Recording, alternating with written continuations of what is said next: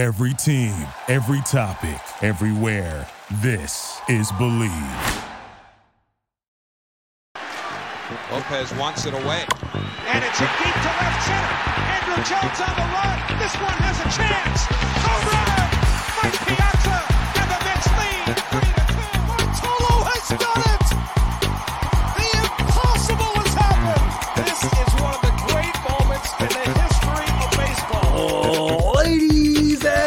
gentlemen, Mets fans of all ages, here is your host, Nick Durst.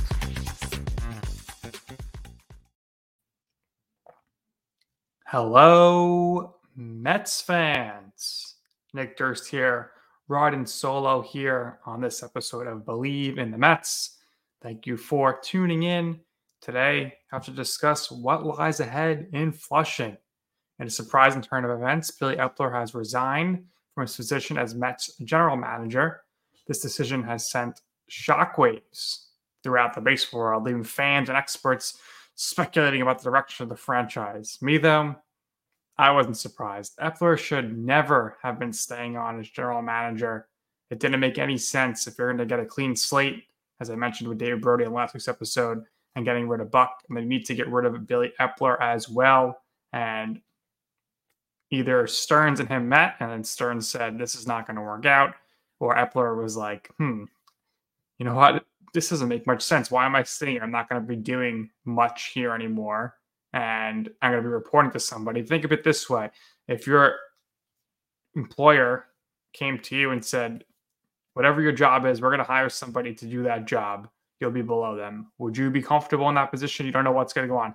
Then all that the rumors came out, or the speculation came out that Eppler was under investigation for doing the phantom injured list. So that definitely played a factor. Who knows if there's going to be some sort of fine or suspension coming from that? But I think it's great that Billy Eppler is not here. More on that momentarily. But as the Mets front office is entering a transition period here with Stearns leading the charge by himself, there are several intriguing possibilities on the horizon for this team, including the potential appointment of Craig Counsell as the next manager and who will be the general manager and free agency, which we were hoping Steve Cohen is going to spend a lot of money and get some big time talent here. But when it came to Billy Eppler, like I said, many of his supporters or the media pundits, beat reporters, fans, they were shocked, especially considering that he was able to make all these trades in 2023 deadline, which were setting up for the future, getting all these prospects. However, a string of disappointing trades previously, like getting Trevor Gott, getting Darin Ruf, dumping JD Davis for nothing in that trade, and the list goes on and on and on and on. Daniel Vogelbach. And that Daniel Vogelbach move right there, you saw Mike Puma Post put out the report that Eppler was telling Buck he had to bat him fifth. Buck didn't want him on the team. And there was that headbutting there, the disagreement between the two of them. And ultimately, that showed you that Eppler was fully in charge and he did not want to swallow his pride and admit that his two big trade deadline trades of 2022 for Ruf and Vogelbach were a failure. So instead, he said play Vogelbach. Instead, he should have called up Ronnie Mauricio, who maybe could have saved the season, but a lot of pressure on him though. But the case of the matter is, the fact of the matter is, Eppler they missed the playoffs in 2023. They collapsed down the stretch in 2022 against the Braves and then the Padres. There was no series, the wild card series rather, and the Mets under Billy Eppler weren't able to meet the high expectations set for them by both the owner and also the fans who were very disappointed with the outcome the last two years. So we'll see what happens there if David Stearns fills the general manager role. I don't think he necessarily needs to because he could do this job. He's going to be making the decisions anyway. And we'll see what happens there. I think that's probably something for down the line, a general manager. Right now, David Stearns, his top focus is going to be on hiring a manager. Craig Counsell is the top contender for manager with the search for a new manager underway. Former Milwaukee Brewers manager, or current, he's a free agent now, Craig Counsell, who led the Padres to the play, led the Brewers to the playoffs again this year, and they got swept. Uh, he's emerging as the strongest candidate. Counsell's reputation for being a player friendly manager who brings a fresh perspective to the dugout, his ability to maximize positive atmospheres and foster those positive atmospheres in the clubhouse to maximize player potential and listen to the front office makes him an appealing choice for David Stearns because, again, the manager these days, it's not about doing pitching changes and who's batting where. It's all about the collaborative process and being able to work with your president of baseball operations or general manager and put the lineup together with the analytics team and put the roster together with them and listening to what they want to do. And the manager needs to manage the clubhouse, keep morale high, and deal with the media. Can meet can Craig Counsell deal with the New York media? That's to be seen. Milwaukee guy from Wisconsin, lives there, been with the Brewers for nine years. Mets are going to offer him a lot of money, and it's up to him if he wants to leave Milwaukee or not. We'll see. Maybe he takes a year off we should know relatively soon here, probably in October, I would think, who the Mets manager is going to be. But Counsell's success in Milwaukee, it was pretty good. All time leading winningest manager in the club history. And he led the Brewers to consecutive playoff appearances multiple years in a row, four to five years, I think it is. Mets had never made the playoffs three years in a row. So him going to the playoffs with the scrappier team, so to say, with a mixture of some vets from free agency, mostly a lot of uh, younger guys that were brought in via trade by Stearns or through the system. Really just highlights his managerial acumen. So he seems to be the top candidate, and he's an attractive option. But the Mets also do have the opportunity considered other managers out there. They're going to cast a wide net, and we'll see who gets an interview. I personally think the way to go about this has got to be going with an experienced seasons manager, and you don't replace Buck Showalter with a first time manager. But if that's the way they want to go, we'll get to somebody who I think could work as a first time manager. But to me, I think we need to consider someone like Joe Maddon. He's a well respected figure in baseball. Didn't work out with the Angels, but he has an impressive track record with the Tampa Bay Rays, fathering in the shift the analytics in the lineup and stuff, work with the front office. And of course, the Chicago Cubs, where he won the World Series in 2016, breaking the curse. His experience could bring stability and leadership to the Mets dugout, particularly during those high pressure moments. He stays cool, he's cool Joe, and he'd be great for the New York media. He'd be giving out some great sound bites.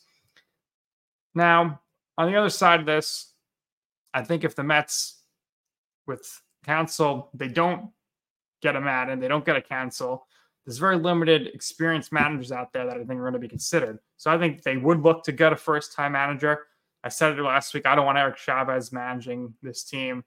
I want, if it's going to be a first time manager, a former Mets manager, Carlos Beltran, former Mets player, manager waiting before his dismissal in 2020, which was bogus. He shouldn't have got dismissed. Alex Cora, he came back right away. Hinch is managing. Come on. He should have managed.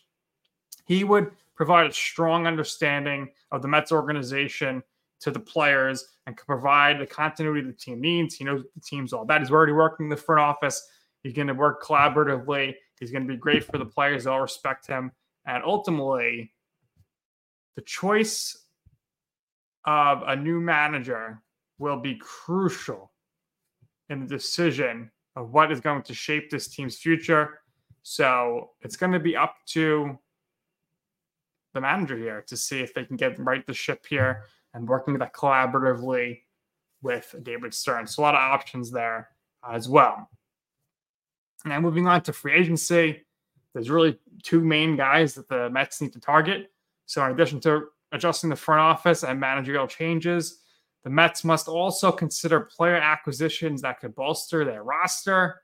And there's two guys, both hailing from Japan, that present exciting prospects for the Mets and could turn things around quickly. First, we'll start with the pitcher, Yoshinobu Yamamoto.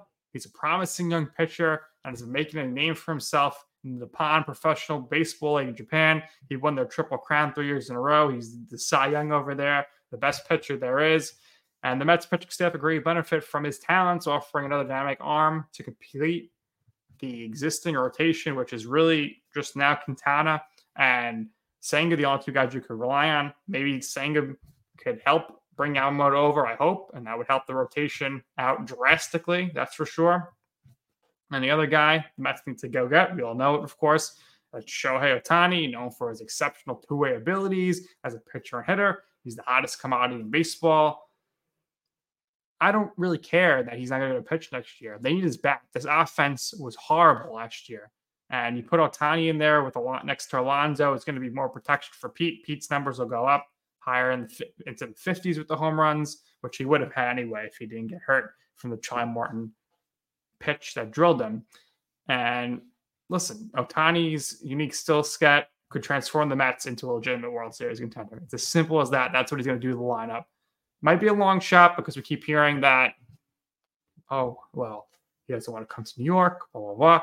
There's going to be a lot of money thrown at him here from the Mets. And the fact that he's not going to be able to pitch this year actually might help the matter, help matters and help him get to the spot that is going to be best for him, which I think is New York. Great market here for Japanese players, as you know, in the past with Shinjo, Matsui, and now Senga.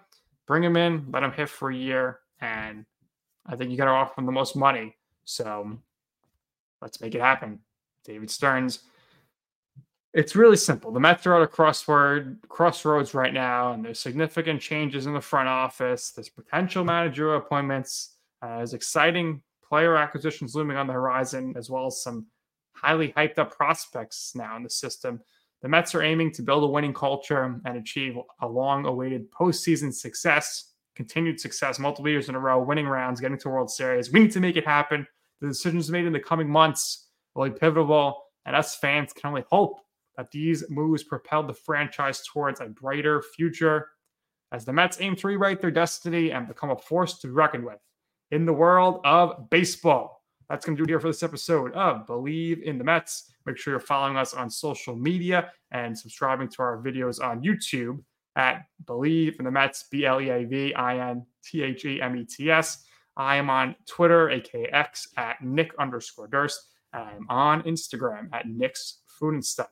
So that's going to do it here for this episode. Thank you for tuning in. Back again next week with some more great Mets news, hopefully. And until next time, everybody, let's go Mets.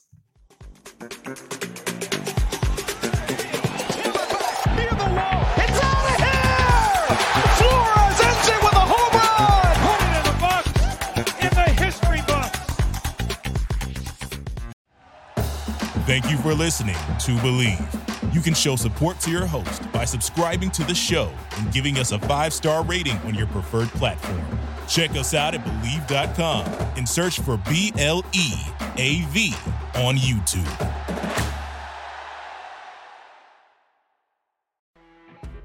You know, when you're listening to a true crime story that has an unbelievable plot twist that makes you stop in your tracks?